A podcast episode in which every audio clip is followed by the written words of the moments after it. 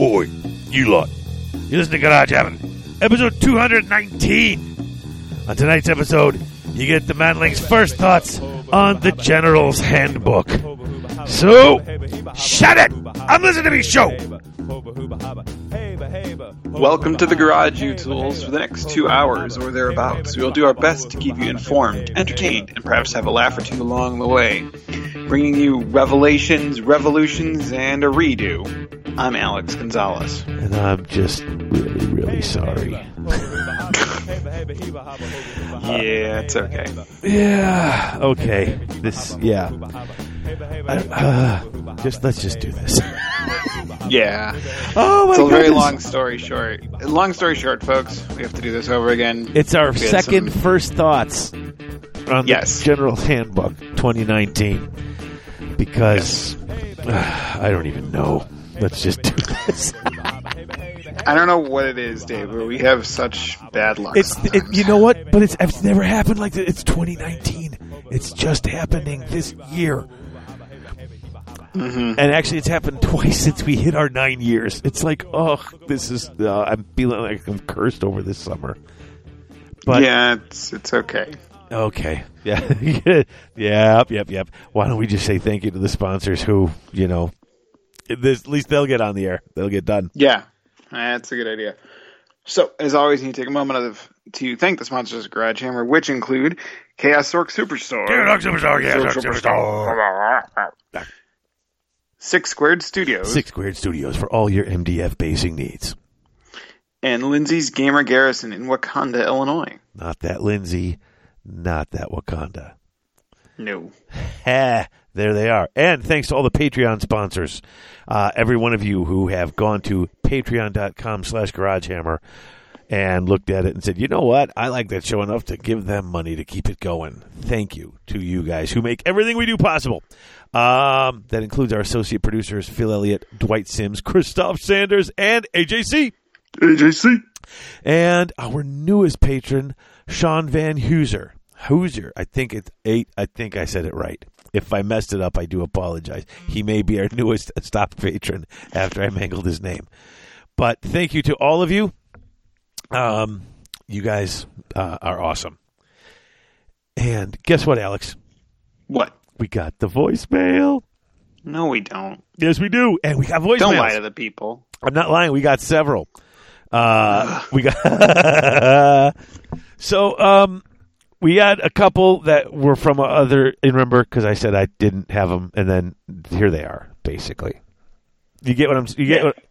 Hey, you get I what I'm hear. I get what you're putting down, but Dave, what if I wanted to call and leave a voicemail? If you wanted to call and leave a voicemail, you would just have to call one seven five seven GH Show six. That's one. No, that's not right. Yeah, that is right. Seven five seven GH Show six. Wow, did I almost think I forgot the number? How did I forget? Uh, that can't happen. That's this is like muscle memory. I could do this jingle in my sleep. One seven five seven GH Show six. I have often done it in my sleep. Harrison said he heard me saying it in my sleep. So. International callers can dial 001 757 GH06. Hey, guess what, Alex? We got an inter- we got an international call this week. Wow. Yes, we did. But first, we got the local call that came in first. This is one from Brandon, and he is calling in, and I'm going to play this one for us now. Hey, this is Brandon from Columbia in the Pork Chop Express, and I'm talking to those manlings in the garage over there. Just want to say that I started listening to the show again, uh, got getting into AOS, um, really enjoying the show. Really appreciate the new format with the lore and war uh, for the Army book reviews. That's really cool. I like how it's broken down. That way, I can uh, go back and listen to the one if I if I need to. So, um, and uh, I just want to say I um, I really, Dave, I really appreciate your love of Big Trouble in Little China. I'm disappointed in Alex not enjoying it, but I know it's not for everybody. So keep up the good work on the show, and hope to be in touch soon. Thanks. Okay, I, sh- I shouldn't laugh so much if for no other reason than uh, this is the second time we're doing this, so I shouldn't. I should try not to set off Alex. It's okay. It's fine. See, they like I mean, the lore and the war, though. We've getting a couple. I've gotten some emails that have said that too. Yeah, that is a good. I that was a brilliant idea. uh, not, I wouldn't say it was brilliant, but it worked. So it works. You're allowed one, Dave. It's okay. Okay. I thought my one brilliant idea was naming the show. That was it. Like I came up with the name. Mm, It's who's our next caller? Our next caller is Joshua, and he's calling. He's left messages before, but this one is his most recent, and it's it mentions uh, the, what the gaming club is doing. So I wanted to make sure this one got on the air. So here we go. Hey, David and Alex. This is Joshua from Disney. I uh, want to call and leave you guys another voicemail. Just uh, self-promoting our events down here in Florida. We've got uh, the Crucible coming up in October, and we're running a uh, Crucible Carnage, which you get a free ticket if you win the event, August 10th at the Coliseum of Comics in Kissimmee, Florida. And um, just want to say hey to you guys. I know you love the voicemail, so I figured I'm on my way home from work, and I'd leave you a voicemail. I'd love to uh, hear this one on mine, Dave, since, you know, I believe we have a voicemail. Yeah, you did, but you didn't play it. But I still love you guys. That's true. Anyway, have a good one. Talk to you later. All right. How about that? Yeah. All right. Um, yeah, no, he's called before, uh, um, and we met him.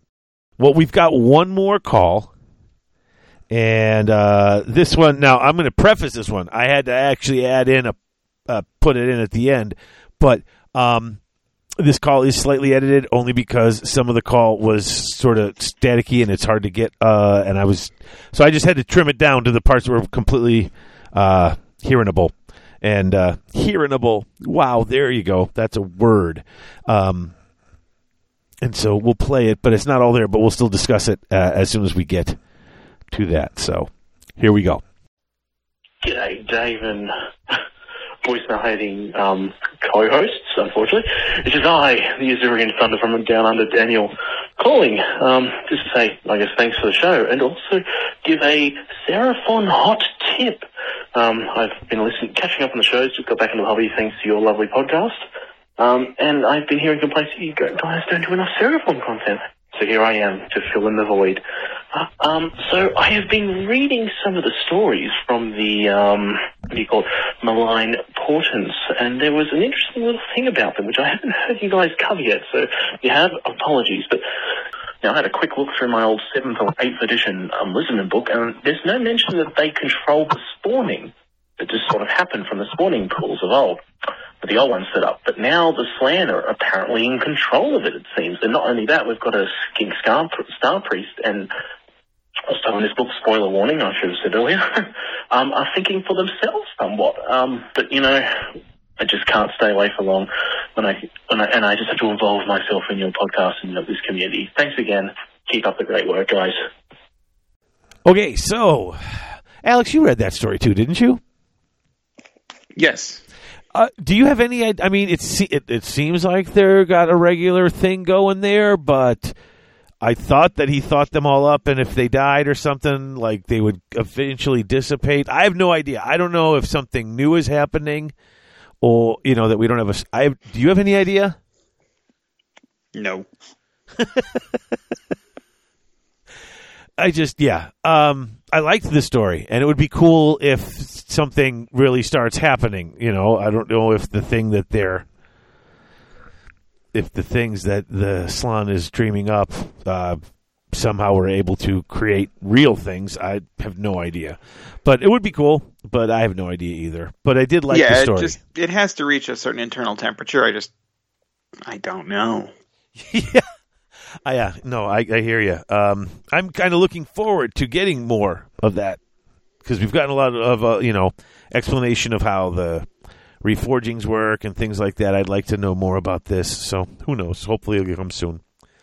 Um, that's all for the voicemails. That's all for everything else. Should we take a break? We probably should. Let's do that. Let's take a break and uh, come back, and we'll do the toolbox, and then jump right into the right into the book. for sure.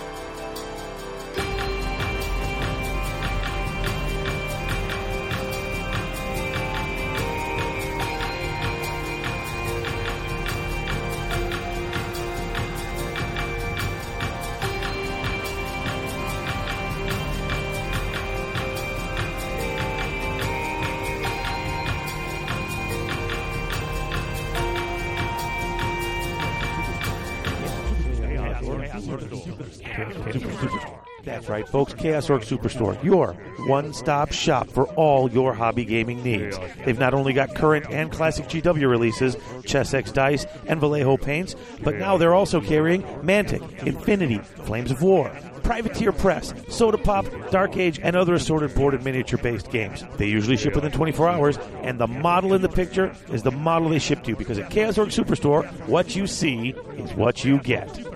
Chaos Orc Superstore.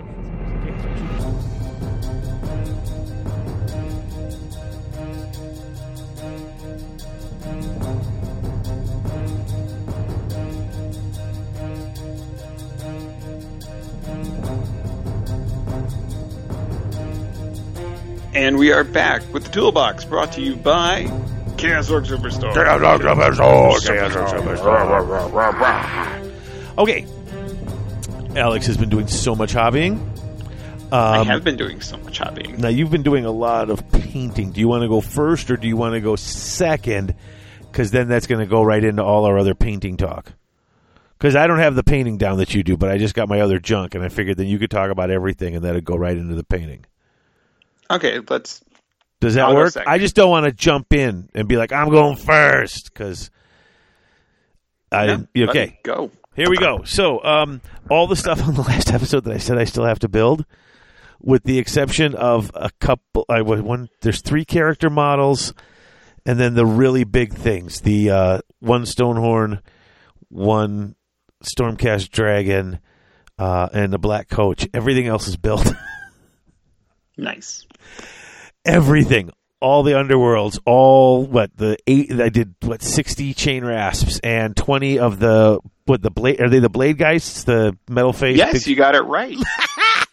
and uh what like I, I another like 60 some odd skeletons i put together um a bunch of characters just built like crazy. Now i'm working on the bases. As soon as i got that i'm going to jump into horde painting with the contrast paints.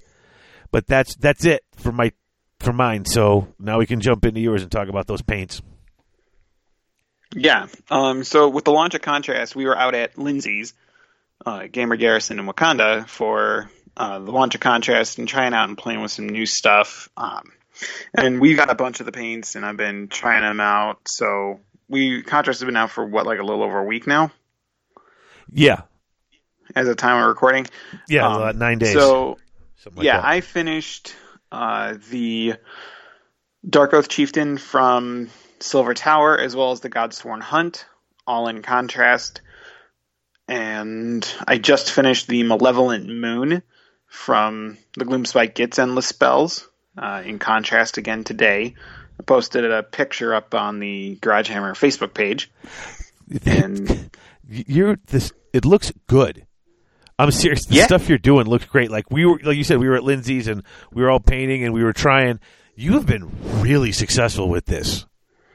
It just requires a certain degree of patience and finesse because like the biggest thing that i've noticed in some of the other reviews that have not been exceptionally positive with contrast is that they don't let it dry. Because it is so liquidy it does bleed very easy. So you have to take your time and let it dry uh-huh. Because if you rush into it it's going to bleed colors. So right. yeah. Um, and stay inside the lines the best you can. It's much easier to just stay inside the lines than to go back and touch up. Yeah, I mean, it's just been a trial and error process, mostly error, because it's a completely new method of painting because you're essentially just slapping stuff on in the grossest sense of the term. But it's still just that basic process of you have to take your time, you have to be really tight with color blocking, and you have to understand how this paint works, which is you have to move quickly, and you can't let it pool Otherwise, it gets all sort of funky dunky colors. Gotcha. And also set your expectations appropriately. The paint itself does not do super amazing over flat areas. So, like, they. I really think GW probably shouldn't have been showcasing contrast paint on uh, Space Marines because it's all flat panel. Yeah, in fact, at Lindsay's, they went and they bought a couple of boxes of other types of models rather than Space Marines because Andrew was practicing. They were one of the stores that got all the stuff, and so they had everything in. So they had a whole setup there for people to come in and try it. And he went and found other uh, models kits. He did one. He sprayed one box in uh, the Gray Seer and one box in the other color. And The Wraithbone. the- yep, the Wraithbone, and then let people just come in and pick up a model of either either one they wanted and give it a shot. Um, but he picked stuff that had more detail in it. Yeah, because I don't see it working too good with Space Marines. I mean, you can. I've seen people using it, but it just seems like um, it's easier the to s- material. Go ahead. yeah, the product itself loves cloth. It loves texture, and it loves contour, or uh, it loves uh, texture, folds, fabric. It loves stuff that isn't just a flat. So, I don't know. Like Andrew had the uh, Stark Sworn Swords, I think is what they are from A Song of Ice and Fire Right. and those models, with the exception of the weapon, are all movement, all fabric, all cloth, all fur. So you can actually like really see the shading aspect to this. So, um, but no, it's been actual like a hoot to paint again. Um, it's fun. I'm working on five different Underworld warbands simultaneously, just kind of bopping back and forth. I'm redoing Zarbag's Gitz. I'm working on Mollog. I've got the Thorns of the Briar Queen, and I finished the Godsworn Hunt, and then I've got my new Steelheart's Champions on deck as well.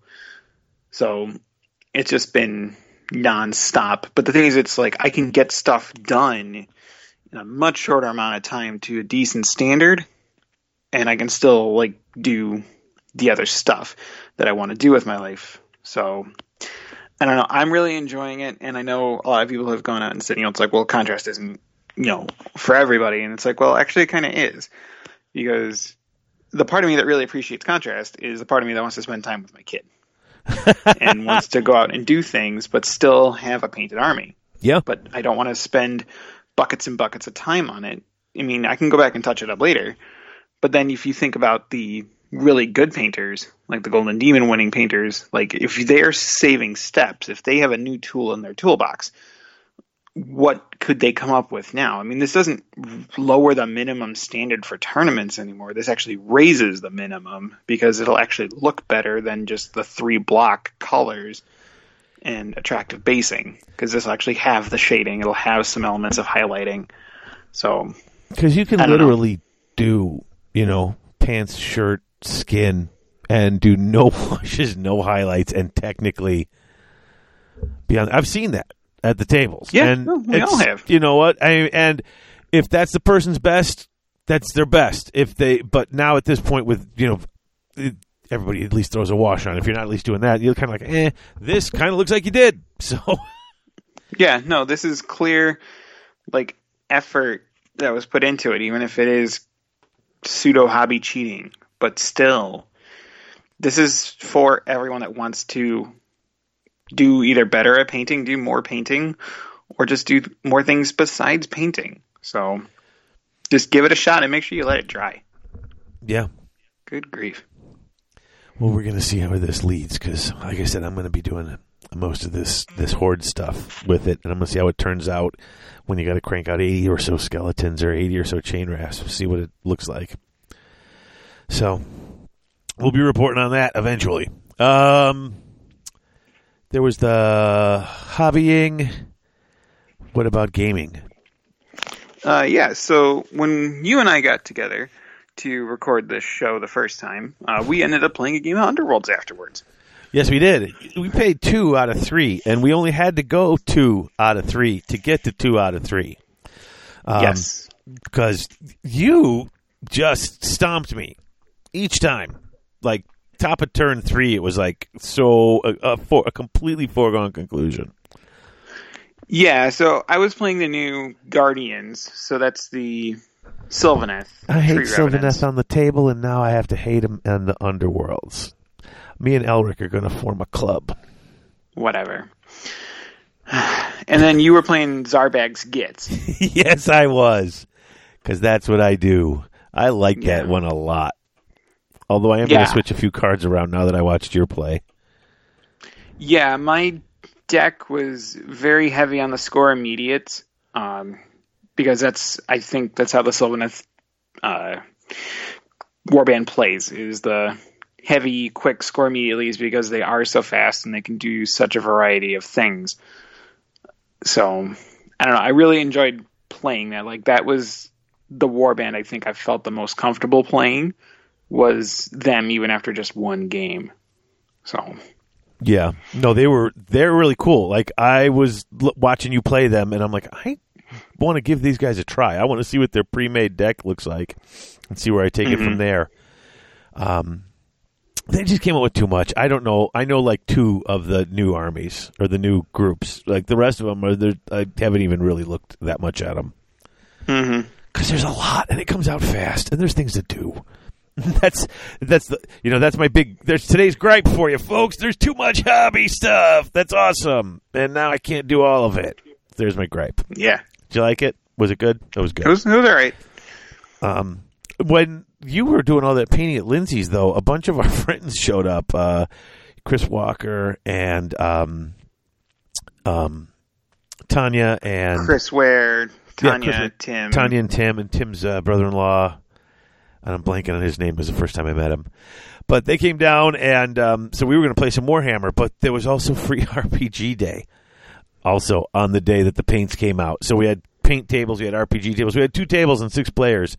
So um, uh, Tanya and Tim played one game, and then I played a thousand with um, Walker's thousand, and then Christian and Tim's brother-in-law played against us with their thousands. Was three of us had Stormcast, and Christian had um, what's? Seraphon. Seraphon. Um, that was a fun game. It was. It was. You know, I like playing with this. I, I love that two man team thousand point games. It's just four people around the table. It's just more fun. If you're if you're just playing a casual game, getting another guy in there, kind of chatting with them, playing against the other guys, it just becomes. I just I love it, and we had a great time. Uh, I got lucky. Um, Christian pulled his skinks back, and instead of going straight back and keeping the two units near each other, he kind of went back and out to the sides a bit to keep me from if getting a good roll and going around the unit and getting the units behind it. But that inadvertently left open uh, a straight run right up the middle at the Slann. So I did my little pile in, and there was no one to attack because they ran. And then I moved up my four. We got the double turn, and I moved up my four, and then I only needed a four to charge, and I rolled like a you know I think a ten. So all my guys got all the way around the Slann. It was like here we go, retributors around the Slann, and he popped, and that pretty much flipped the whole game our way at that point but that was it was just a lucky break. It was just a you know he, as soon as I as soon as I moved my guys, he's like, oh no, I really screwed up. And it's like, yeah, and he's like, if they get the double turn, we're screwed, and we did, and that happened, and it was a fun game, but uh, we kind of had it most of the way. So that was my gaming. Neat. And Yeah. then, after you and I played, I went up to my local game store. Oh, that's right. Uh, Cataclysm Games in McChesney has been running an escalation league for the last couple of months, and this week was the last week. So we had to do 2,500 points. And I played two 2,500 point games after you had left. Uh, Wow. so yeah, yeah. Uh, playing Deepkin, uh, I only had 18 eels, so it was still pretty rough. I tried out the Royal Council Battalion Yeah. from Deepkin, which is the command ability that your king gets from that battalion is you get to pick three Deepkin units wholly within 12 of him, and they get to add plus three to their move. oh, nice. But it doesn't say how many times you can use it.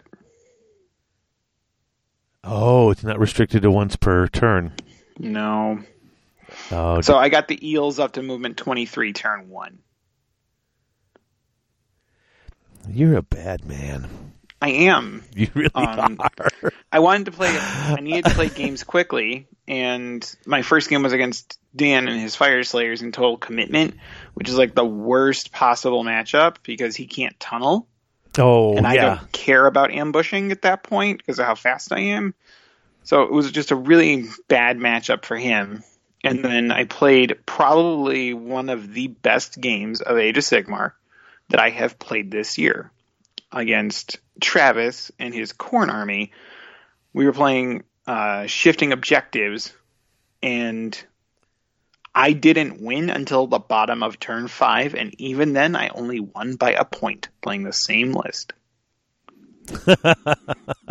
Wow. But I, again, it was a better matchup. And Travis played it really smart. He pulled out all of the uh, the judgments, the Khorne endless prayers. Uh huh. He put all of them out across the middle objective, so I couldn't land in his army without going through all of that heck with the endless with the judgments. And they sat there, essentially just creating a wall that I couldn't get around Not unless I wanted to take a bucket of mortal wounds, which I don't. well, no. So that protected his middle for a turn longer than it should have, which was just brilliant play.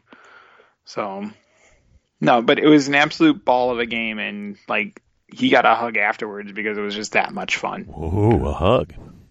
Yeah, I don't get hugs after games. no, No. Well, see, we, I was right. We don't. So, oh, I did have one. Oh, I did. Brandon did come, um, and uh, Brandon Casson came, and he brought his underworld stuff, and I he eventually he, he showed up. Like you had already had to had to go, but uh, he he's been playing. Um, I think it's the the original Gore Chosen. Is it like in the first box? Is that the Gore Chosen? Blood Reavers. or the Blood Reavers. Yeah, he's been playing those, and he's got his deck pretty tuned. And he cleaned my clock on one of those games, Mm.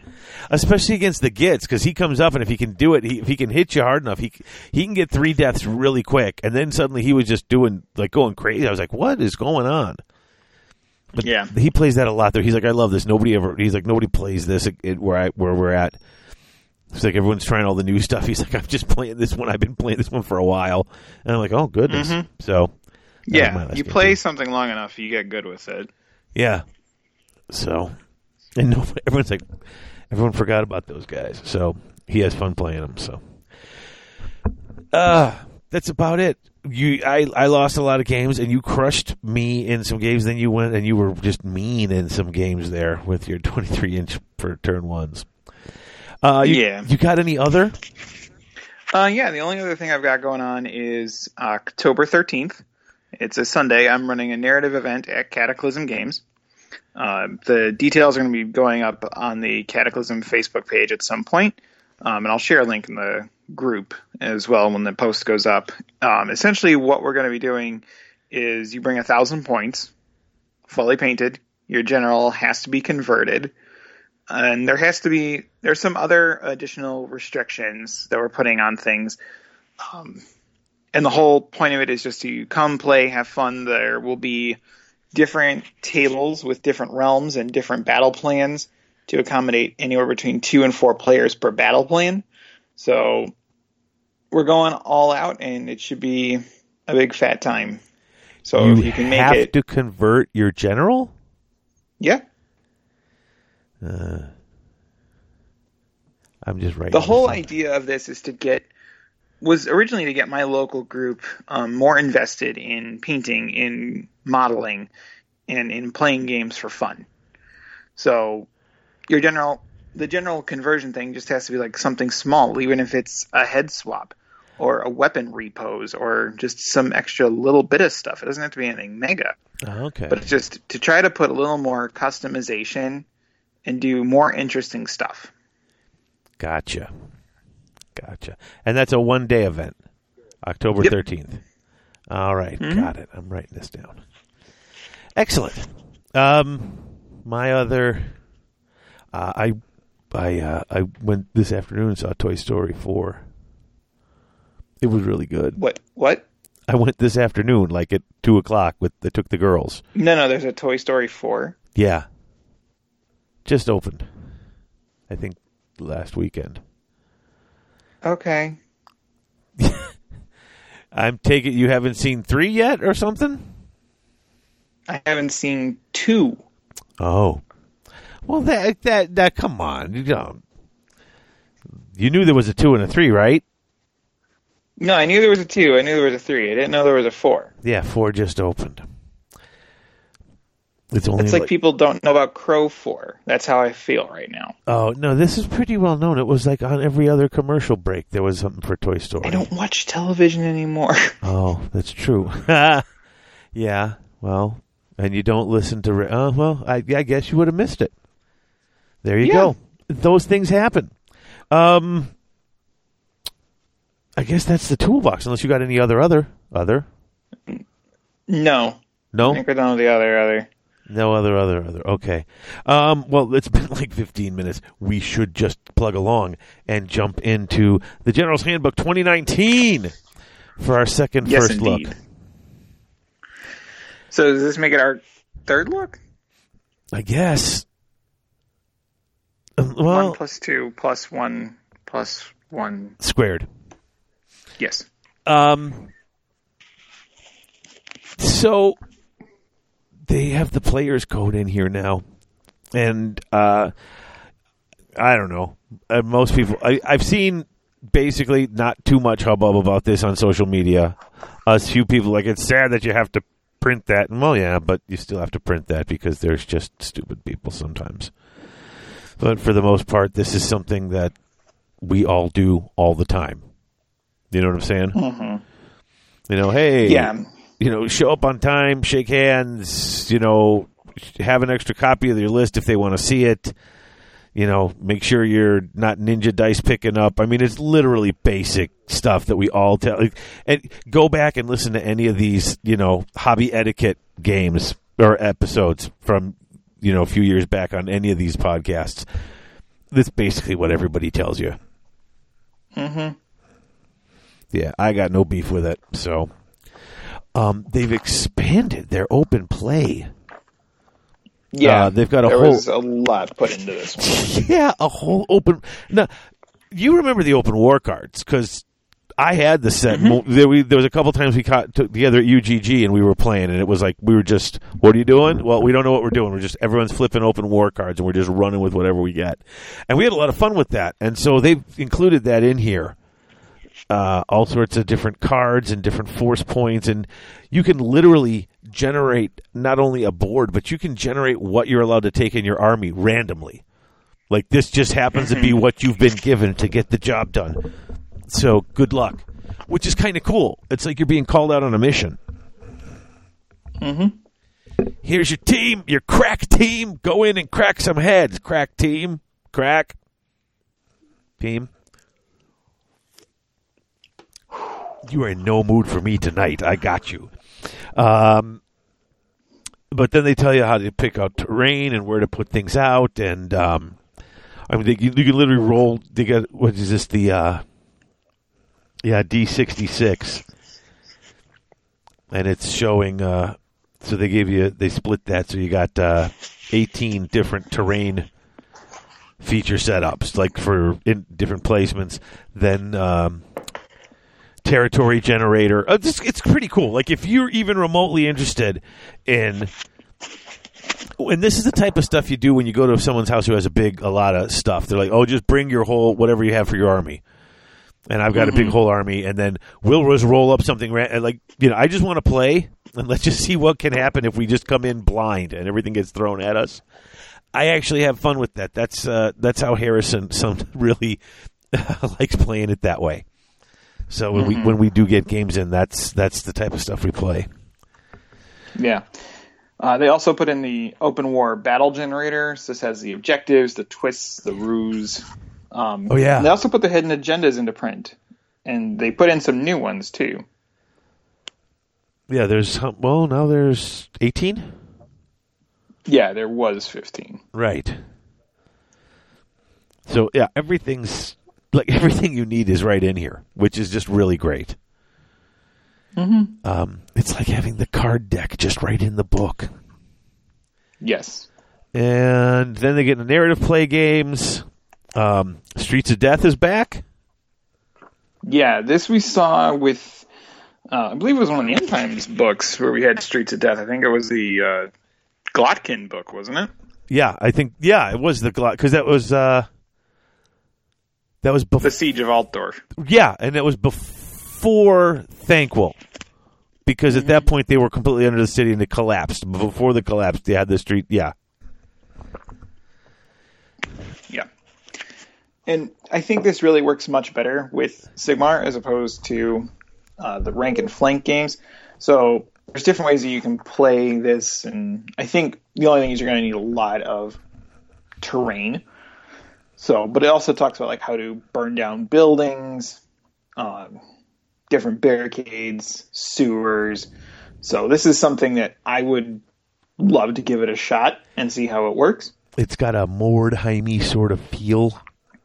It does. Yeah, you got the objectives. You got regiments of renown. You can you can get uh, you can get they have different tables for different like if if the you know the they finish the the game alive they get bonuses.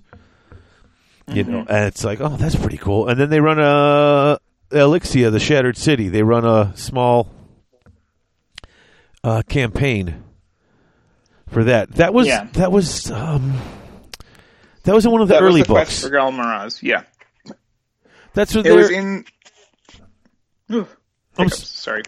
Was that where they were in the city and, and like in the in the campaign book they go into the city and the the the statue like the ghost of the, sta- lady in the statue comes out?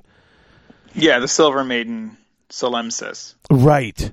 And then when they did the book the Black Library book for Ghal Maraz she was in that like before she they did that to her. Wasn't she? Mm-hmm. Yeah okay I remember this. That okay. Yeah, because in the Realm Gate Wars series, they talk about her origin story and why she is the Silver Maiden.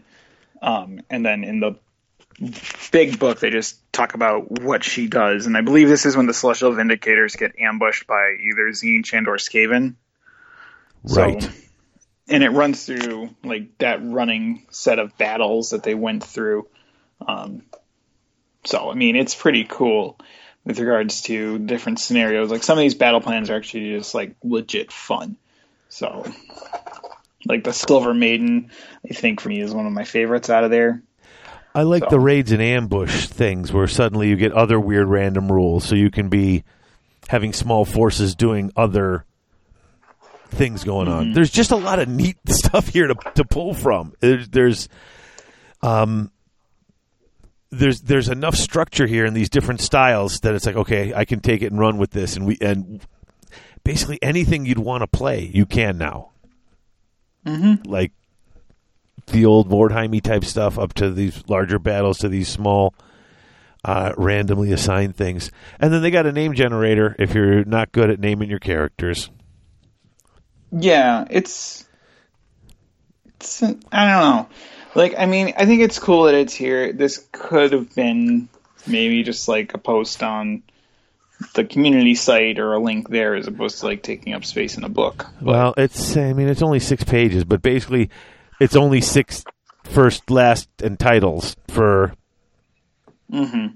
you know, it, it's going to get pretty repetitive pretty quick. Like I've seen bigger name generators and stuff like that. So, but it's there for the people who can't come up with anything. They don't know. Here's a, here's an idea.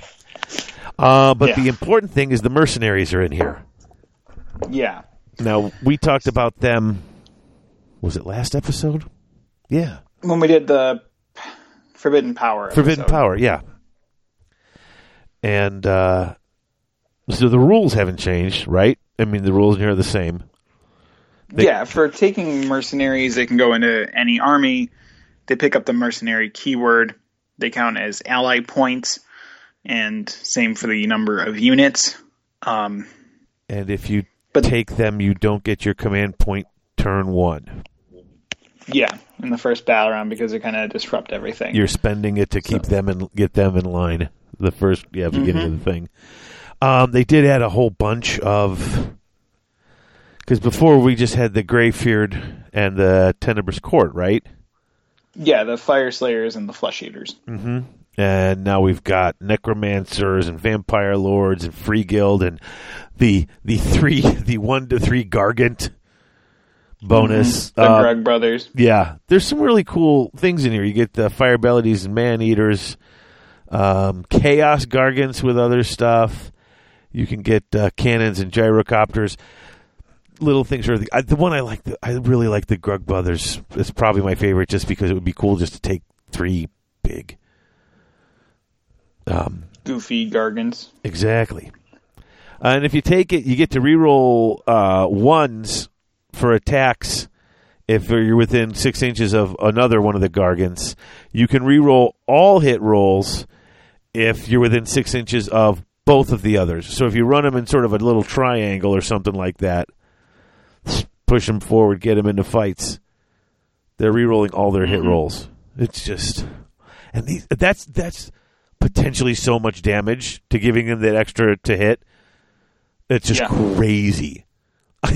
Yeah, and Gargants do put out a lot of attacks. And I think like we talked about it with the Beast of Chaos review, how it's like they have the potential, but they need a little bit of help. There is the help. Yeah, yeah. Uh, Where But this the- also lets you do more like and this is why it kind of straddles the line between the narrative and the match play because you can do like narrative stuff with these. Like you could do an army from the realm of death and take the necromancer skeletons and corpse cart mercenary company. And it's like well in Shyish the living fight us alongside the dead most of the time. It's not uncommon so now you can actually do that right? How? Where are the gargants in the uh, points list? I don't know how much they cost, and I don't know where to. They're find them. ale guzzler gargants, so they fall under the Gloomspite Gitz. Ah, okay. So they're in the okay. I will find them then. Do you know how much they are while I'm looking for them? 160. Well, that's not bad. No, so in a match play environment, you're not gonna get All three. all three of them at 2K, um, no, 'cause that would because then it be- becomes too many points for allies. yeah 480. So you'd have to play what almost 2500. Yeah, or you could do like a just a generic Grand Alliance, whatever, because then there are no allies. Oh, and you can just take them as mercenaries. Yeah, But even though it says it comes out of your ally points, but since you're so you you just you just ignore that if you're a Grand Alliance. you don't have allies. You just take whatever in that Grand Alliance.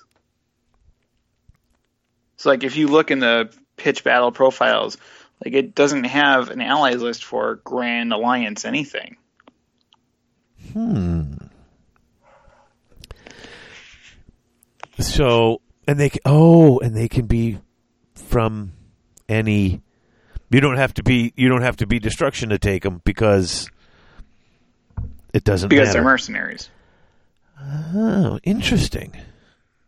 Yeah. So I mean, I, I don't. This is not going to shake the world up, but this just adds some new fun ways to play with models that you may have always wanted to play with, Yeah, but never had a reason or to do that conversion that you've always wanted to do or to tell that story. So I don't know. I think it's cool. The necromancer with the skeletons or zombie, or and well, actually with the zombies in the corpse cart, an extra mm-hmm. attack on top of all of that. You get the necromancer and the zombies in the corpse cart. They're hitting on such a low number that an mm-hmm. extra attack is is is insane. Yeah, and I mean they'll die horribly. Oh yeah. because I mean they're zombies, but also they don't get the death save. Oh, So- that's right. Because it's not, you're not playing because they're mercenaries. They're not just they're not that army. Yeah, they're not Even Grand if Alliance death. even if you were playing like say legions of nagash or something like that they wouldn't get it because they're mercenaries they're not a part of it right Correct. that's weird Yeah, they don't benefit from your allegiance abilities, and that's where all of the death save is built into. So it's one of those things like, why would you take that in death when you can just take them regularly? Hmm. But if you wanted to do like an order free city based in Shyish, you could totally do it. Interesting. That's kind of cool. You really have to come up with a reason for to to, to want to use them and to make yeah, I mean properly. they're cool stuff, but it's not like you know, it's not shaking the world down, you know. Oh no, that's cool though. I forgot you actually told me that last episode, and I totally forgot. Oh, that's right. You have to. You have to. uh Be playing that alliance. Yeah. Or pl- so I mean it's it's just one of those things that adds some spice. It doesn't bust anything up, and I'm sure people are going to try to find a way to break it, but it's really not that bad. It's just more fun. Yeah, I'm. I mean, there's all of and oh, there's so much other stuff that, that they put through that I wanted to to talk about a little bit. Um, you know what? Let's uh, let's take a quick break, and then when we come back, we'll jump into matched play stuff. Okay? Mm-hmm. Cool.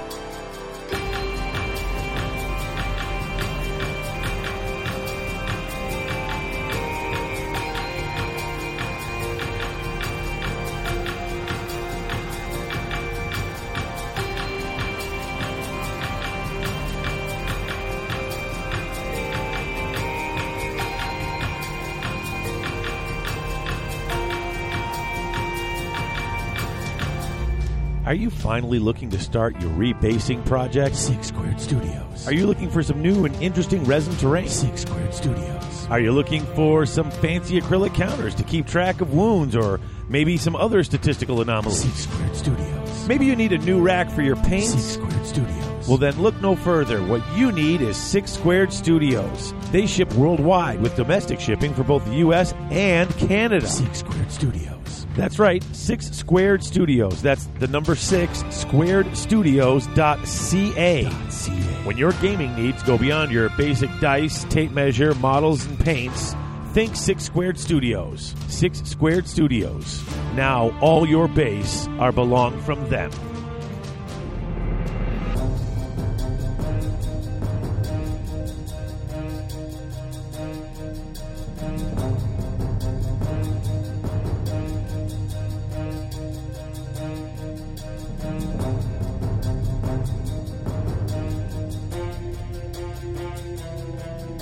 And we're back. We're back with matched play. So, you know, it is. I, I will say this: this book is without the points because they're in a separate book, which is cool. I like that. Um, they could also, you know, you could. That's uh, something that's great to have if they just need to update points and they release another one of those. You know, six months down for five bucks or whatever. Like, you know, I oh, cool. I don't have to. They don't have to reprint this whole book. They can just print up Yeah. that little points list. So I'm like, I like that. But this book is 105 pages. Like it's all the way to the back inside of the back cover. Um, you don't get match play till 50. Well, page 50 is the se- big match play games page. So it's about half the book is all the cool open play and all the narrative stuff they've got going on in here. You know, and yeah, the naming thing is in there. You know, whatever. That's like six pages, but it's it's almost half the book, which is considerable, seeing as how match play has become the, the you know the everyone's playing The with quote points. unquote way to play it. Yeah, yeah, exactly. Um, they've got some cool changes here, though. Uh, I'm really excited about this. Um, we, like I said, we already this is our second first look, but the little changes in here are the things that I really liked. I think.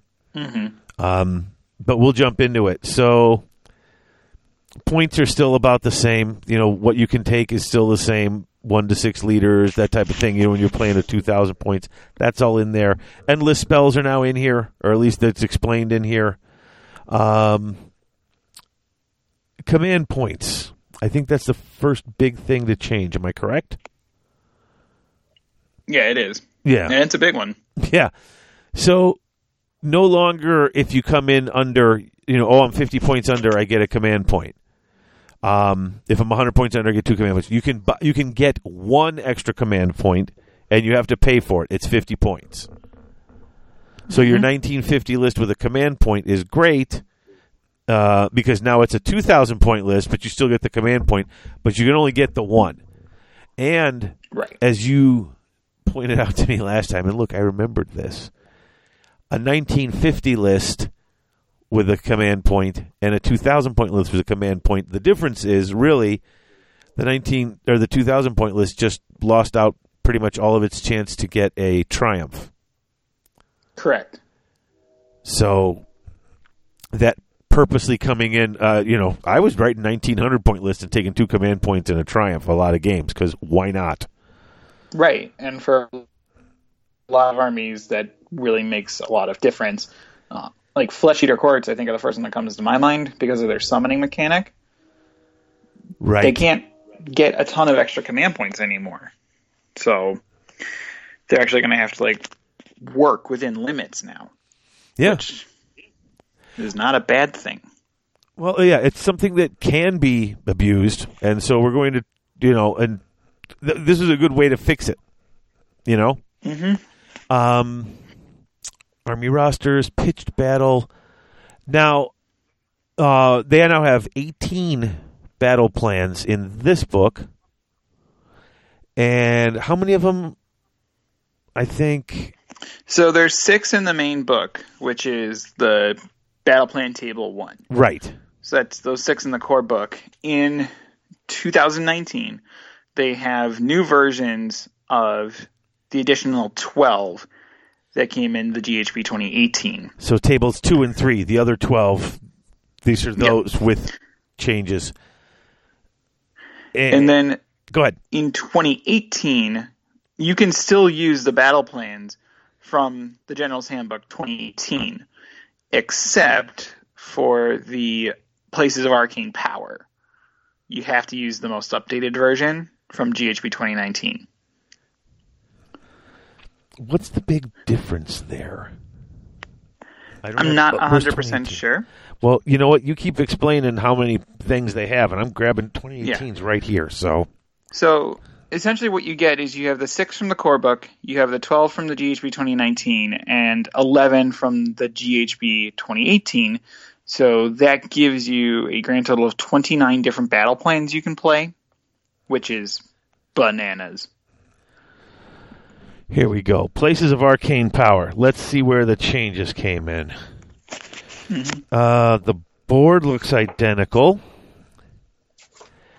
Uh, this battle is fought to control three objectives. They're located. Uh, okay, there. That's the same setup. Alternate setup, alternate setup. That's all the same. So originally, the normal rules for controlling an objective are not used. Instead, uh, it's got to be a hero with an artifact or a wizard within three inches at the end of that. So okay, so that's what it was. Only one control. Now it says um, a hero, a, a friendly hero within three inches of the objective at the end of any type of move apart from a retreat move. They lose control of that objective if the hero is not within three inches of it. It says nothing about wizards and it says nothing about artifacts of power. Correct. So that's the big change: is it can be any hero. Mm-hmm. Okay, that well, there it is. Hooray! I figured it out all by myself.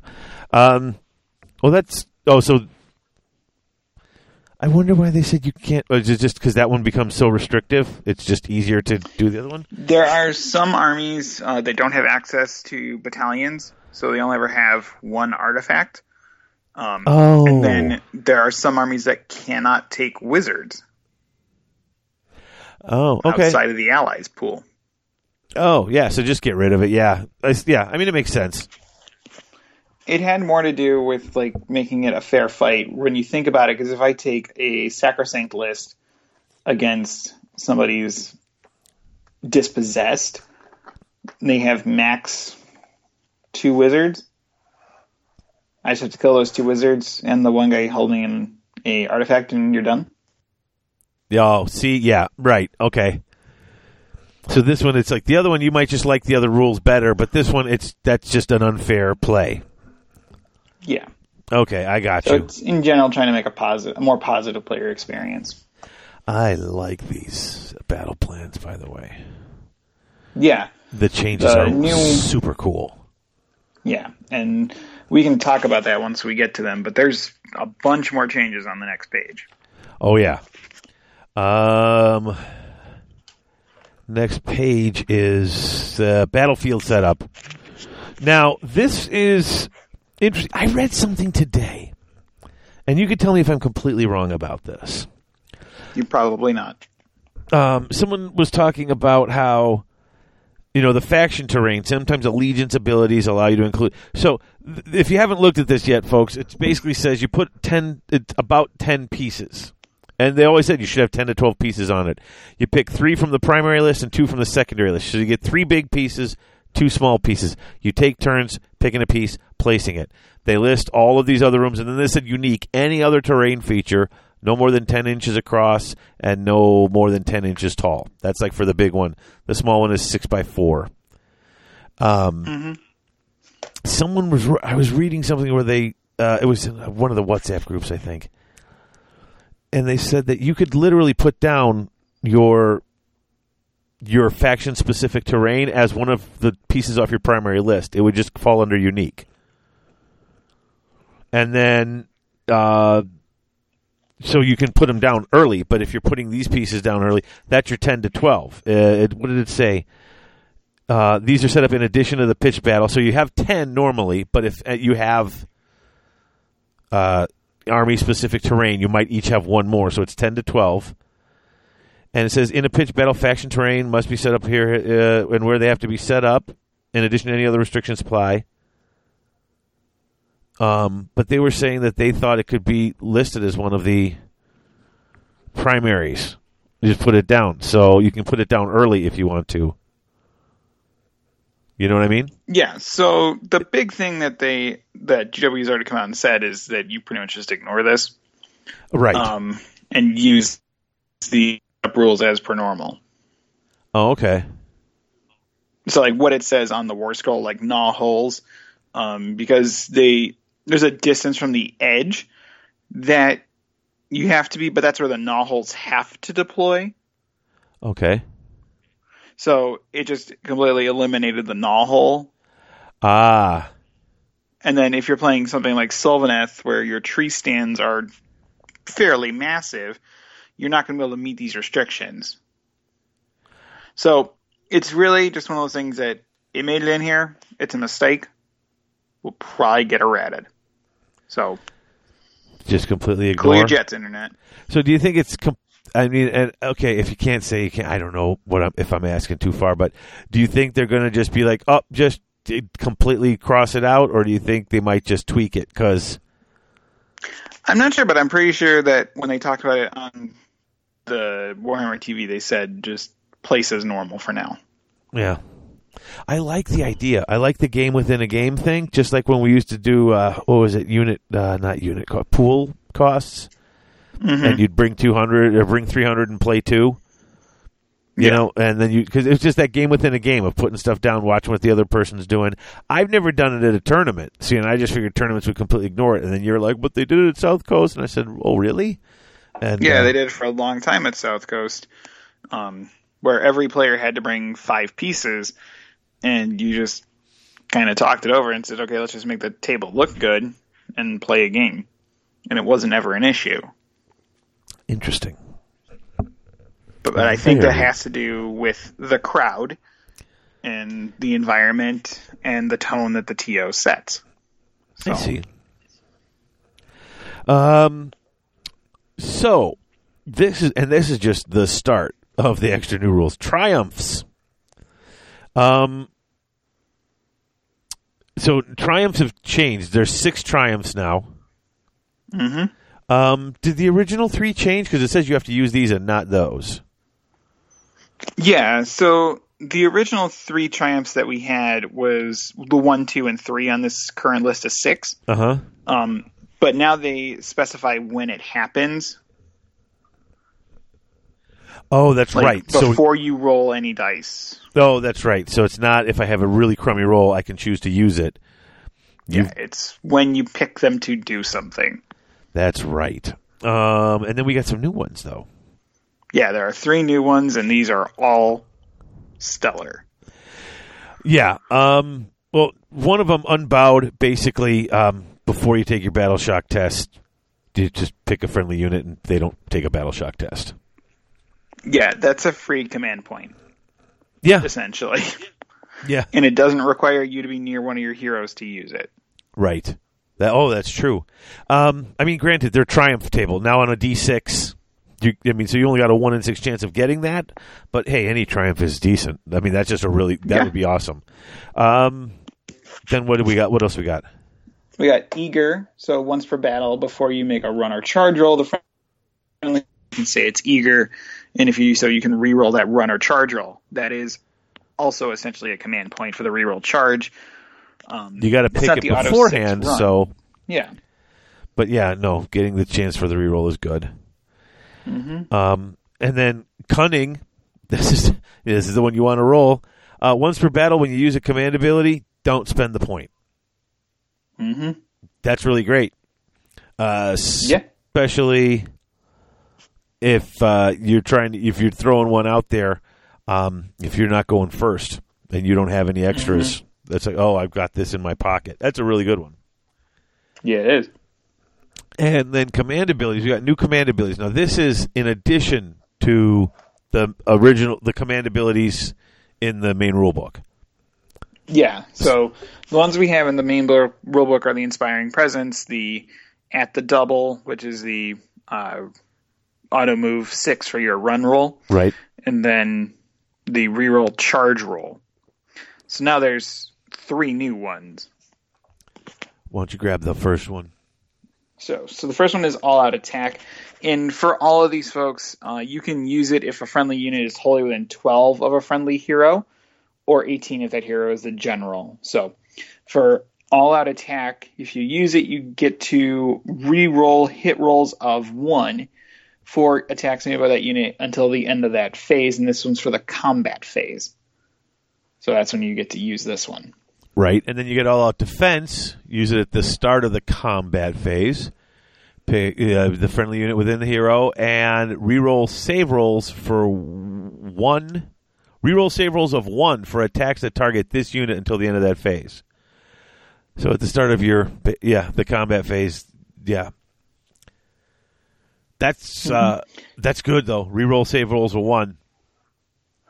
Yeah, any of these would be like a good command ability on a War Scroll card, let alone Mhm. anything else. Yeah. Uh, and the last one is Volley Fire, uh, which this one you can use at the start of your shooting phase, and you get to pick a unit, and they get to reroll hit rolls of one for attacks made by that unit until the end of the phase. That's for shooting. Um, that is a big one Yeah. right there. Oh yeah. Um, with your adjudicators, especially the guy who's got the exploding bow on twos, re-rolling ones. Yeah. Yeah, and it's not just against chaos, but even things like Kharadron Overlords are going to get a big bump on this one, I think, because the army in and of itself does not have a lot of access to rerolls, but it has a lot of guns. So now you're making all of those guns that much more accurate. Yeah. Um, so those are the three new command abilities, and then the scenery table has changed. Yes, we It got is- six new scenery rules and a couple changes. You want to go over the, the original changes six. first? the big one there's only really one big change um, and that is to arcane so that one is you get to add plus one to casting unbinding and dispelling rolls for wizards while they are within one inch of any arcane terrain feature and Dispelling's the, the ad, right? dispelling yeah the Yeah. dispelling is the unbu- is like breaking apart an endless spell Right. before it wasn't there so now it makes endless spells a little easier to get a, to get them off the table Yeah. Suddenly you're like you're smiling at those arcane ones. mm-hmm Yep. Now, um, well, now what they said is if you want to play with the scenery table, you can play with just one, you know, the original six. You can play with the new six, or you can roll a d6 on a one to three, play it the you know one side on the three to four or four to six, play it on the other side. You can do it for every piece of terrain. So you can play with the full twelve. Um, you want to grab the first one of these new ones because these are awesome. Yeah. So the first one is overgrown. Uh, so models are not visible to each other. If an imaginary straight line, yada yada yada, uh, between the closest points of the two models crosses over more than one inch of any overgrown terrain features, and it does not apply if either model can fly. We already have this kind of with the Citadel Woods, um, but then also with the Clouds of Smoke and Steam in Aqshy. So we've been playing with this for a while, but now it's going to be potentially more prevalent. Yeah, inside one inch of the terrain. So that's this. This is going to uh, be great when you want to run a run a unit into. If you've got a nice big piece of terrain, run a unit in there. If you just don't want them getting shot at right away, or just drop them right in there to start. Uh, you can't see Exactly. these guys. It's that's going to be really sweet. Um, I like entangling. Uh, there's there seems to be a theme here. You know, you got the overgrown. Now you got the entangling. Minus two from run and charges to a minimum of zero for units within an inch of any entangling terrain feature. Mm-hmm. So you can actually get the zero here, though. That's normally it's to a minimum of one, right? Yeah, for a lot of things, it's to a minimum of one. This is a zero. You can literally say run and they nothing. Mm-hmm. Charge was zero. That's great. Charge. Yeah. Nope. Just uh, all right. You got volcanic. Yeah. So this one is at the start of each hero phase. You roll a die for each volcanic terrain feature, and on a six, each unit within an inch of that terrain feature takes D3 mortal wounds.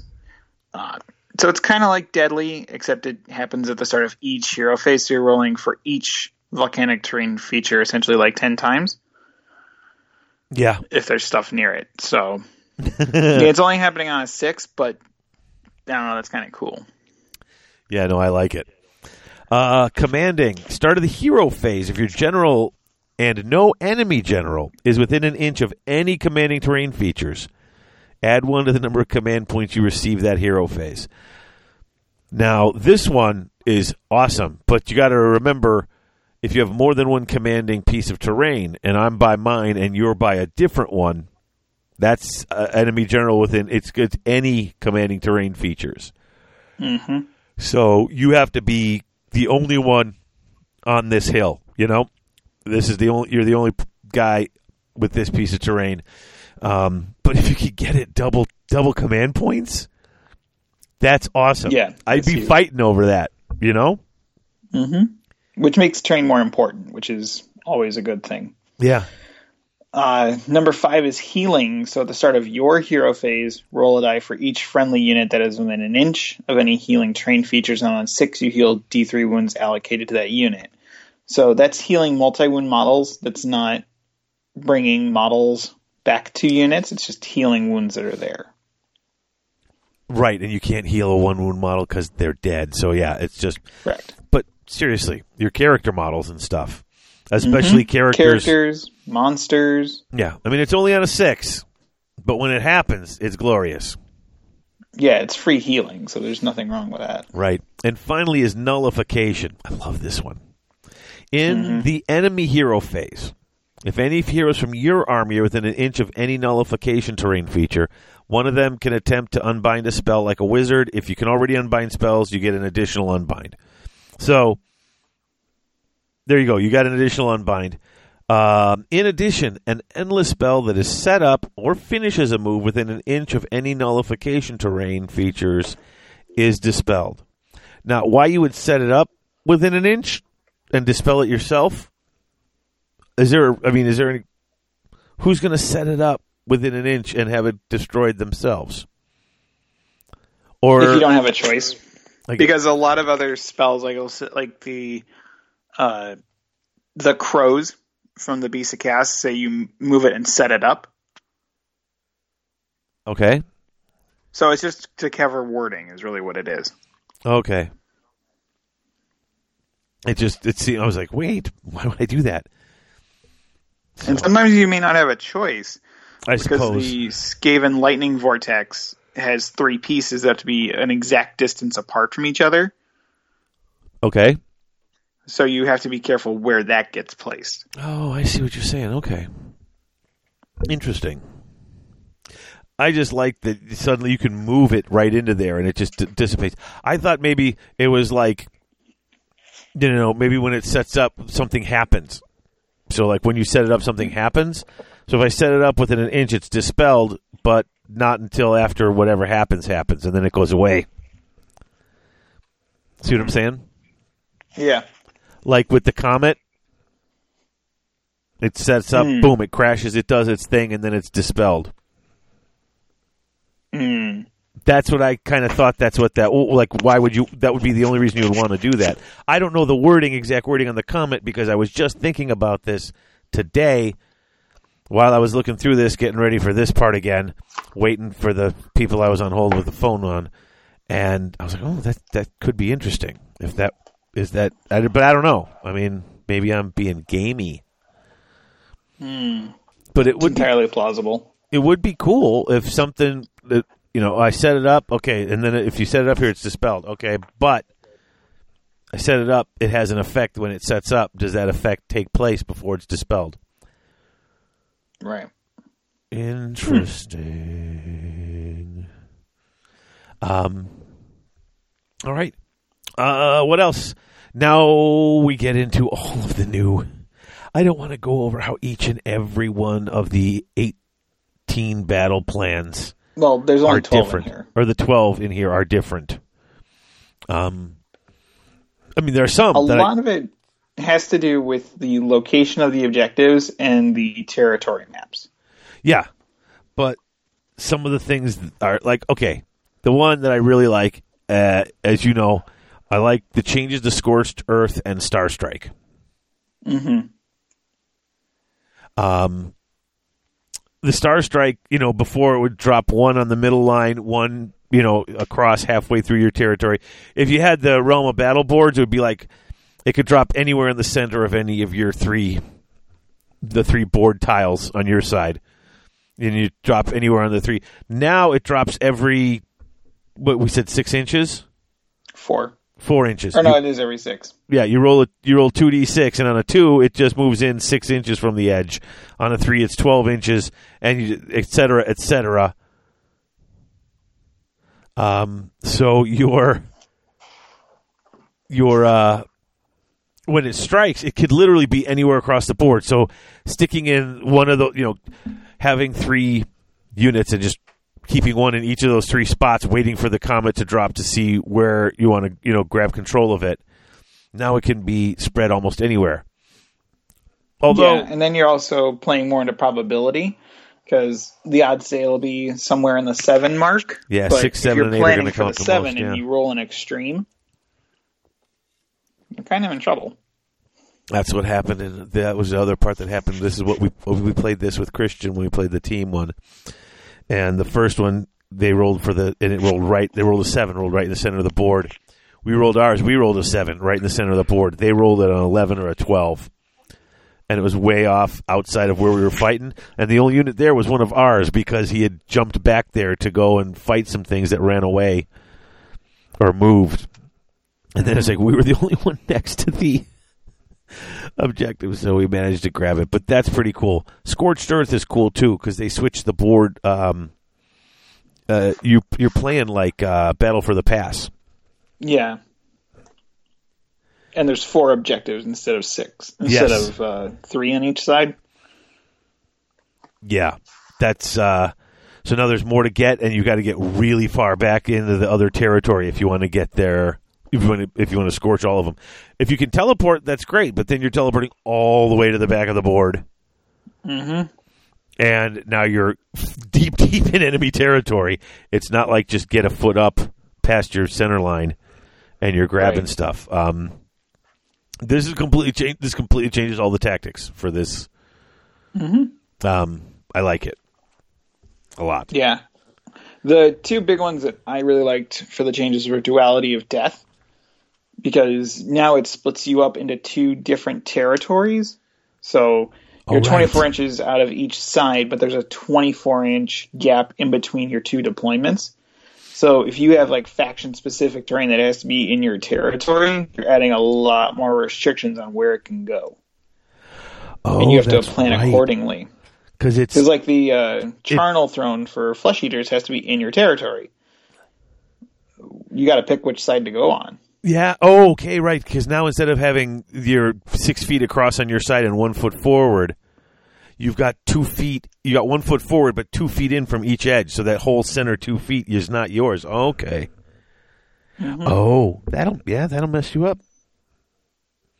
Yeah, Keeps you from dropping dead center every time. Aha. correct.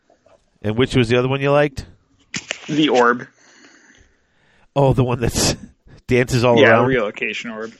Yeah, it made it a lot simpler uh, to follow because it's not like this crazy map. Uh, there's only five points where it can land now, so it's a lot easier to track,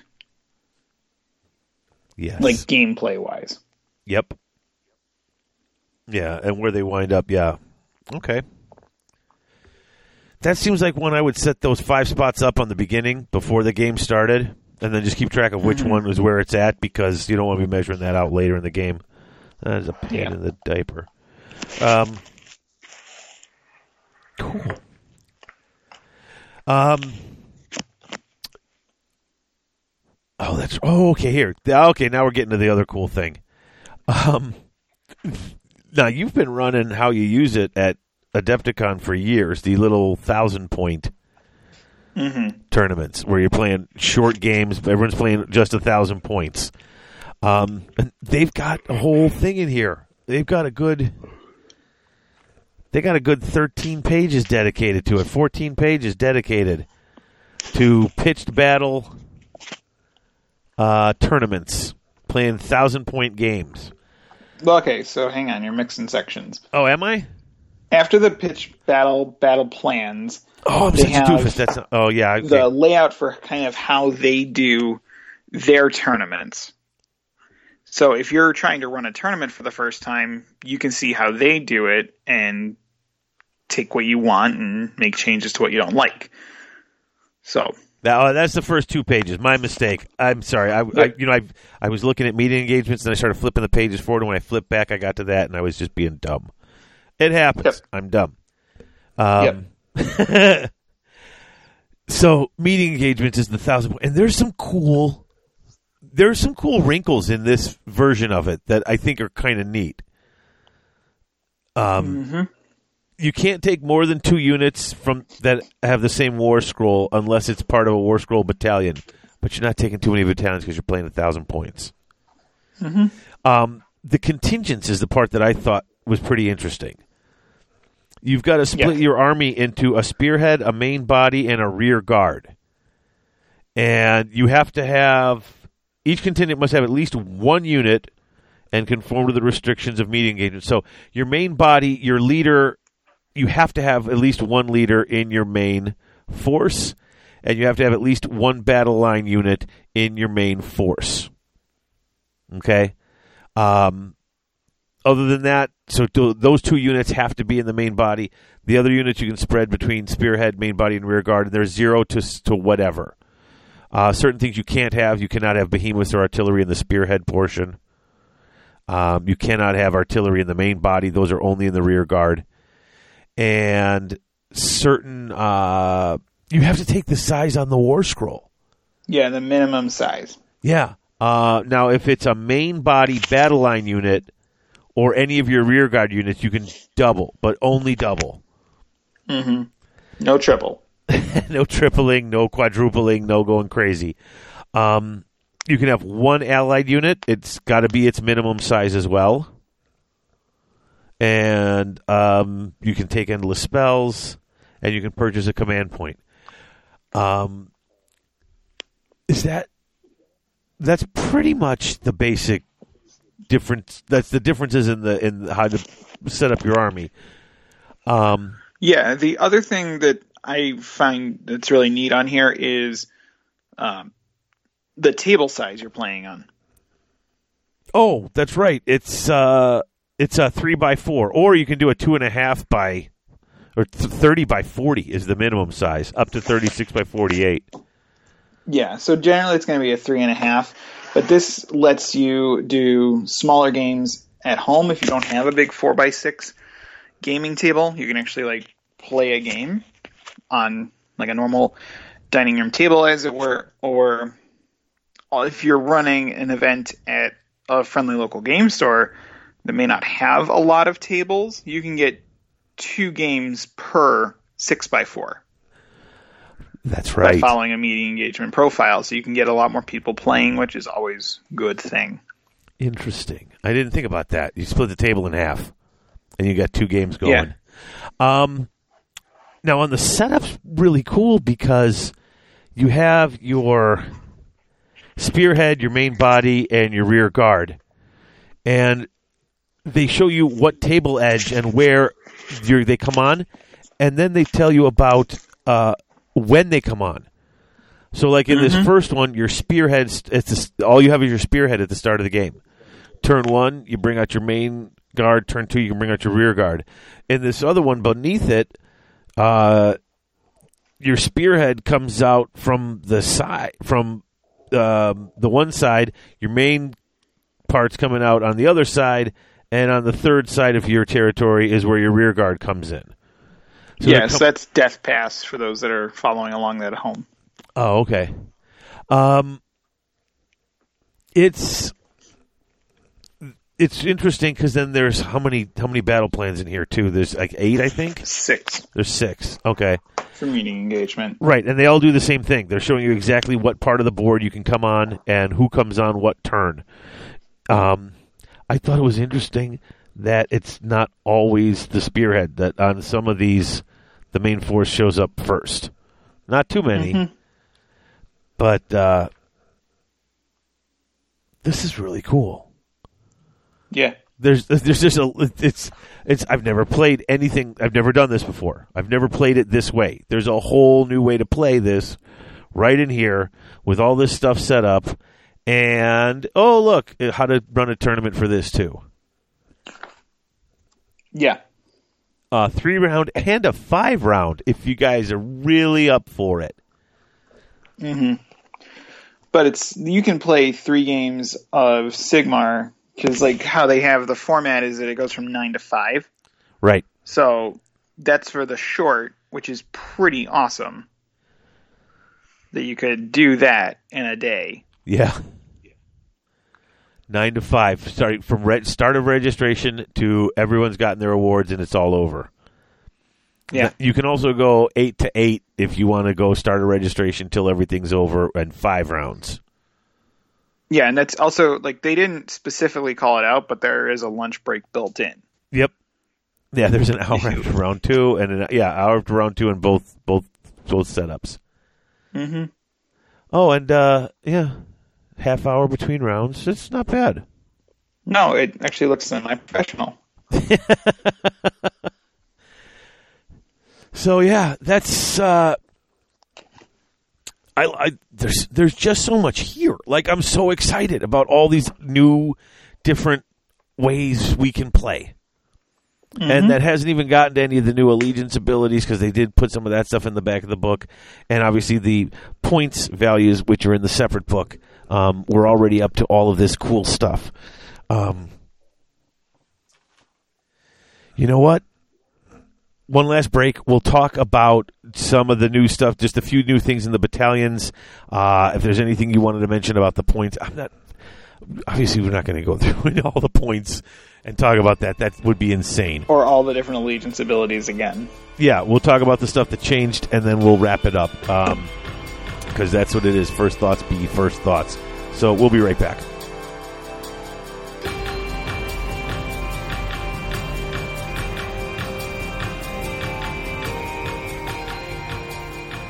Lindsay's Gamer Garrison in Wauconda, Illinois. Wow, that's terrible. But they're not. They carry the full GW range for all your hobby cravings, and customers get 10% off their purchases every single day at Lindsay's Gamer Garrison. What makes Lindsay so special? Well, there's weekend events for AOS, 40K, Underworlds, Song of Ice and Fire, Star Wars Legions, pretty much every other tabletop game going on, and they've got something there going on almost every weekend. If tabletop gaming's your thing, there's always something happening at Lindsay's. But David, you say, what if I want to support Lindsay's but can't always make it out there? Well, I'm glad you asked. Lindsay's online store makes shopping easy. Just go to lindsaysgarrison.com. That's L I N D S A Y S, garrison.com, and fill your cart with hobby goodness. Show listeners you can enter GH Savings at checkout for extra specials and discounts. And did I mention free shipping for orders over 50 bucks? Because yeah, there's free shipping for orders over 50 bucks. That's like a book in a box or two boxes. It's so easy. That's Lindsay's. And don't forget, enter GH Savings at checkout at lindsaysgarrison.com. That's Lindsay's Game with Garrison in Wauconda, Illinois. That's horrible. I'm leaving it in.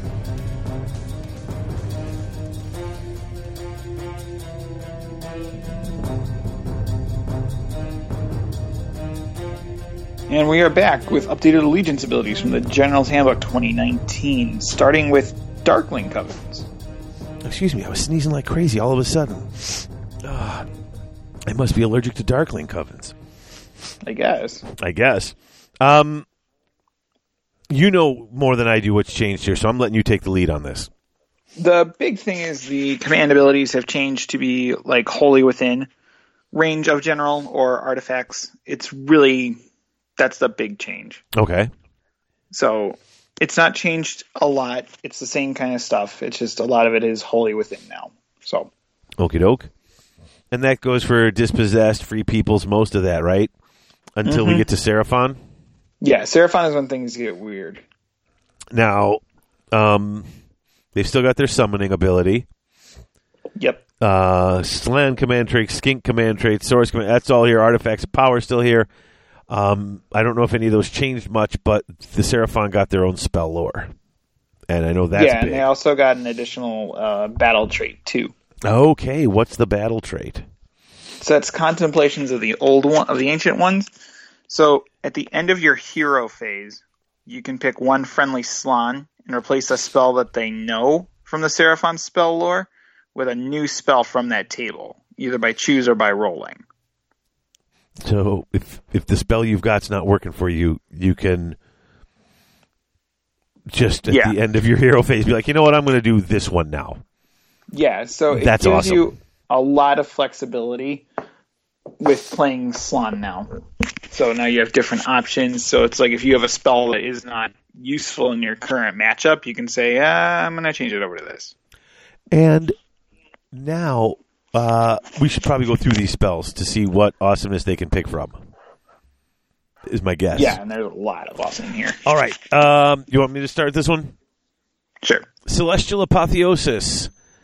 Uh, casting value of 5. Uh, unit wholly within 18 and visible. Heal a wound allocated to that unit. In addition, until your next hero phase, minus 1 from bravery of enemy units within 3 inches of that unit. So heal a wound and minus 1 bravery for units near it. Mm-hmm. And on a Yeah, 5, it's a good one. pretty easy. Yeah, it's a good one, especially for Carnosaurs because they already have a bravery debuff. So Oh, that's a good one. oh, that's nice. Uh, the second is Claws of Glory. Uh, so it's cast value six. Pick a friendly unit wholly within 18 of the caster, invisible. You can reroll hit rolls of one for attacks made by that unit until your next hero phase. Note it does not say combat or shooting only, so it's both. So skinks get a big benefit here. Uh, what do you call them? Salamanders or Razordons also pick up a big bonus here. So nice. yeah, no, it's a really good spell. Yep, and the next one is pretty good too. It's the second of the six point ones. Uh, walk between realms. Uh, friendly unit, wholly within eighteen and visible. They can fly till the start of the next Neat. hero phase. You know that is always that's I, th- I just feel like that could be used so well, especially with these units who like because there's a lot of stuff that likes to retreat in the Seraphon army.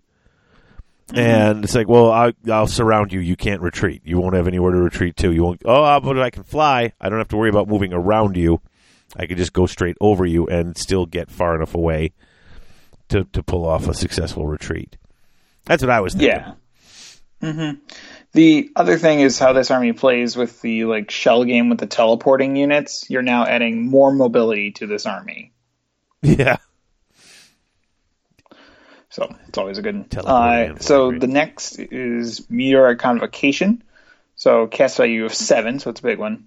If it goes off, pick one enemy unit within 24 inches of the caster that they can see, and roll eight dice for that unit. For each five up, that unit takes a mortal wound. So on average, you're going to do about two or three mortal wounds for every cast. So that is a big deal, and it's two feet too, so it's like the threat range. That's not bad. No, it's not, especially if you take a Balewind. Pop that up to 30. Mm, beefy. Oh, you're so you're so mean. Um, Mystical Unforging. This one's on an eight. The, these last two are both eights. They're big. Um, pick an enemy hero with an artifact of power within 12 inches of the caster, invisible. Hero takes D3 mortals, and then roll a die. And on a five up, the artifact can no longer be used. If a weapon was picked when it was selected, the weapon reverts to normal. So this uh yeah this just can't. kind of you know oh i'm going to do three mortals and i got a one in three chance of canceling out your artifact the cool artifact you're carrying Mm-hmm. And because it's a spell if it didn't work this turn i'll try it again next turn if it doesn't kill you i'm still going to try to take away your artifact Exactly. And the thing is, um, it doesn't say you don't have the artifact anymore. So even if on my Yeah. first turn I did D three, maybe I only do a one, but I take out your artifact, I can still come after you for another D three. You still have that artifact. It just don't work, right? Yeah. I thought Yeah, so. it just can't be used anymore. thought so. Um, interesting. Yeah. And then the last one is Stellar Tempest, and it is a Stellar Tempest. Um, so cast value eight. If it goes off, pick one enemy unit within 24 inches, invisible. Roll one dice for each model in that unit, and on a five plus, the unit takes a mortal wound.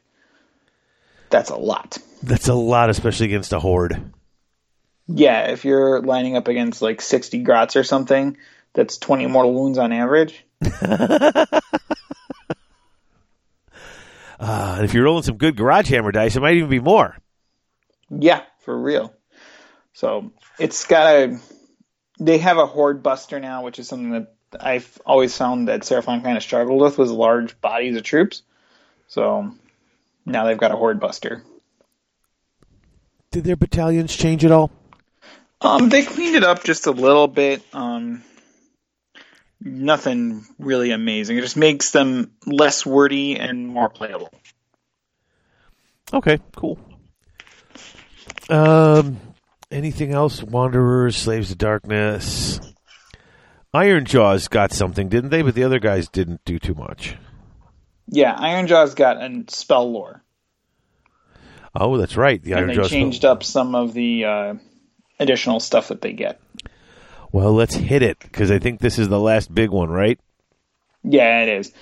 Uh, so they have a new command ability, which is Mighty Destroyers. You get to use it in your hero phase, and if you do so, you pick a friendly Ironjawz unit, Holy Than 12 of an Ironjawz hero, or Holy Than 18 if it's the general. So this doesn't require a war boss, or a mega boss, I should say, to make this work. So that unit can make a normal move that fits more than 12 from an enemy unit, pile in and attack with its melee weapons if it's within three of any enemy units, or attempt to charge in any other situation.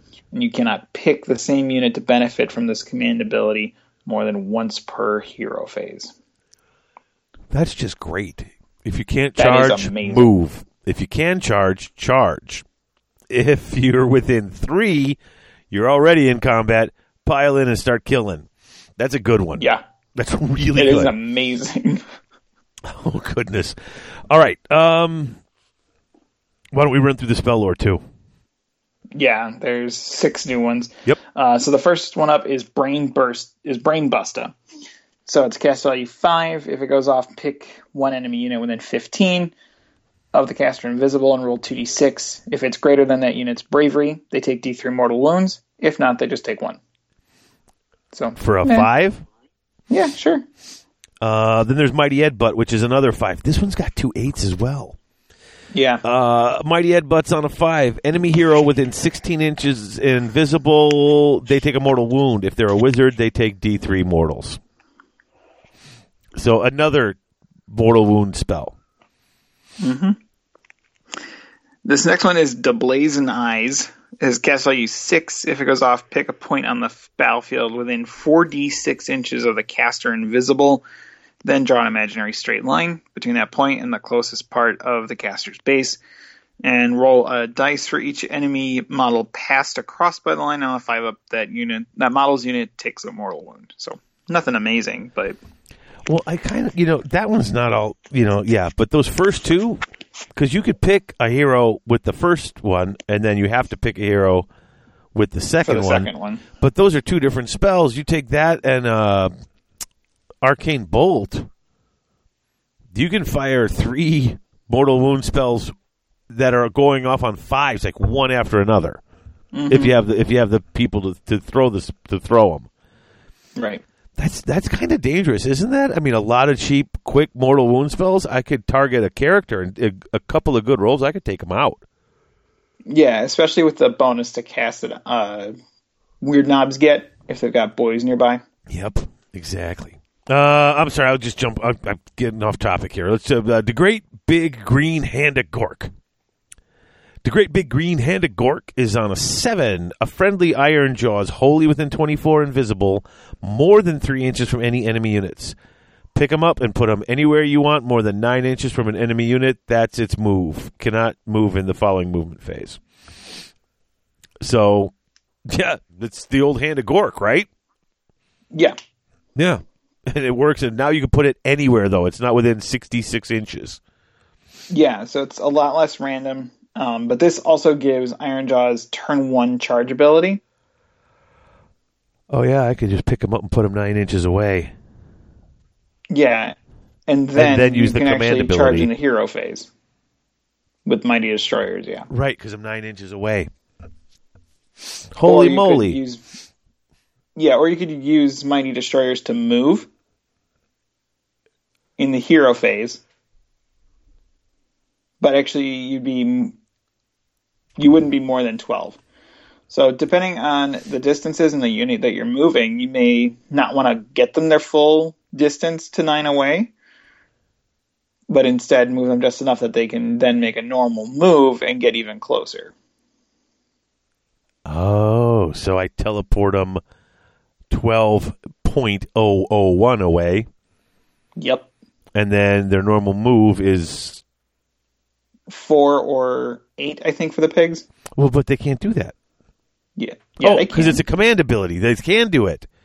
So in then the they hero ju- phase. Oh, and then they shrimp jump up, and now on the charge phase they need a four or a two. or a two. Oh, because they get well, plus no, one charge. a thr- oh yes, so dumb, so good. All right, Yeah, welcome back to the fold, guys. yeah. All right, what else we got here? So then we got Bash 'Em Ladz. So it's cast value 8. If it goes off until your next hero phase, you can reroll wound rolls for attacks made by friendly Ironjawz units while they're wholly within 12 inches of the caster. So that's got some pretty serious potential to lay some extra wallop onto units. Yeah. Holy moly. Mm-hmm. And then the power of the war. The power of the war has a casting value of eight. Roll a die for each friendly unit with it with two or more models wholly within 18 inches of the caster. For each three up, pick a different enemy unit within 24 inches of the caster. That unit takes D3 mortal wounds. For each six, it takes D6 mortal wounds instead of D3. Oh, so for each three up, you pick them and they take D3 mortal wounds. So six. This is this is such a bizarro spell. So I roll one for every friendly Ironjawz unit with two or more miles wholly within 18. So I could have four, five, or six units. Mm-hmm. For each three I roll, I can pick an en- one different enemy unit. So you can only do it once per unit because it's got to be a different enemy unit. Right. Uh, within 24 inches of the caster, and they take D3 mortal wounds. But if you rolled a six for it, it takes D6 mortal wounds instead of D3. Um, I guess if there's only one enemy unit within 24 inches, even if you rolled a bunch of three pluses. Hmm. See what I'm saying? Yeah. Because if I have to pick one different enemy unit, because that's what that means, right? I can't just put it all on. I can't roll three three pluses and put it all on one unit. I got to pick a different one. Interesting. Is that what it means? Because why would you say a different enemy unit when you didn't pick an enemy unit in the first place? Correct. Yeah, I don't know. But if you're flying up in the battle, there's going to be guys around you. Mm-hmm. I'm just picturing this big, great green tide with this guy standing in the middle of this little bubble of guys, and then all the enemies just right on the other side of that. And for everyone that rolls a three plus, that guy next to him is taking a bit. Yeah, that makes sense. Almost narrative wise, he's running off this big power blast. Boom. These guys get the roll. Then you pick a unit within 24, which doesn't have to be, but could be story wise. The unit right on the other side of that friendly unit, the one they're fighting. That suddenly they get the power. They go blarg, and next thing you know, thump, they're punching the other unit right on the other side of them in the face even harder. I like that. Oh, this makes Ironjawz so much more interesting. Yeah, it really does. I like them anyway. Oh, so that's pretty much the book in a nutshell, is it not? Yeah, they made some changes to the War Scroll battalions that they put in here for the Bloodtoofs and the Ironsunz. Oh, okay. So, but they're Anything? they're pretty good ones. Um, Dakkbad Grotkicker from the Ironsunz. He counts as having killed D3 uh, enemy heroes at the start of the game before he does anything else. Oh, so okay. That's picking up an additional wound and additional attack on whatever weapon he wants. oh, nice. Very good. And what about the Yeah. blood? That one, they get to set up a baleful realm gate in addition to other terrain. Uh, so, and that's in their opponent's territory. So again, you have to watch the maps. Um, but as long as there's a realm gate on the table, uh, all the Bloodtoofs get plus two bravery. Uh, as long as it's on the table, so it takes their somewhat mediocre bravery and jacks it up quite a bit. Huh.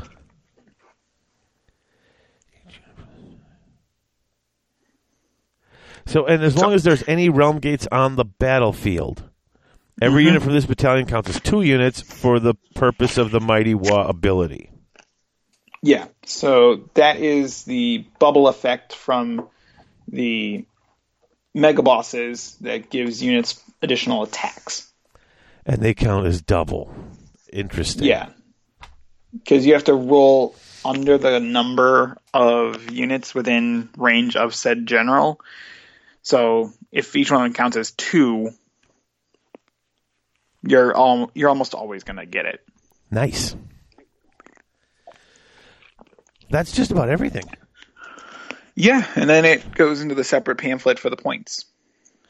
Yeah. Do we? Is there anything we really want to say about the points? I mean, I mean, they also said that there's additional um, stuff coming for the new books uh, Right. since Gloomspite.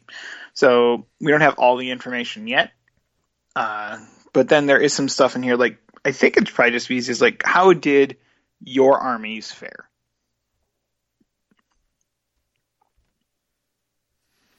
Um, yeah. I mean, that's all people really care about. I, I think. I think mine did okay. Mm-hmm. You know. But then again, Anything that stuck out to you? Um, honestly, I was just kind of looking through it. Nagash got more expensive, but then and those and of course the things that everybody was using all the time they got more expensive. The things that uh, what are they from the um from the Nighthaunt list? That's really good. The Grimghast Reapers. That's it. Yeah, suddenly those guys got more expensive. Well, no kidding. Uh, Graveguard got cheaper, and I love my Graveguard. And I own like 40. Since the max unit's 30, I could totally take a big unit of Graveguard. And they become battle line with Nagash. Although, Yeah. I don't know if I'm taking Nagash. He's 850 now. I mean, it's, it's like the guys got more, the, the guys got more expensive, and the units, with the exception of the those that one, uh, all seem to have gotten a little cheaper. At least that's how it looks like to me. The Dire Wolves got a little more expensive. Oh, that's right. um, but they're still worth their 70 points. Yeah, Um, the Reapers obviously went up. Um, it just the Reapers are a weird one because it's almost like they have two different war scrolls. when they're in a Legion and when they're in Nighthaunt because they're much more effective in a Legion list as compared to Nighthaunt. But yeah, they're decent in Nighthaunt. They don't you suck. know they're a good option in Nighthaunt. It's just they're just dumb.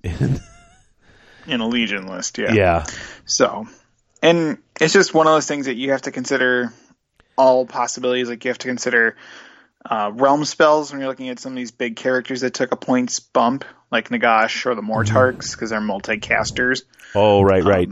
yeah, uh, that's so right. We were have to- talking about that because if if you start adding in the realms and suddenly I've got six extra spells under my belt, I just get Yeah. that much dumber. So yeah, did Lady Olinder and and uh, the Craven King go down? I think they did. Yeah, most of the Nighthaunt went down except for the Grimghast. Yeah. Um. Oh, what was it that went down? Um, some of the endless spells. Yeah, a lot of the endless spells went down.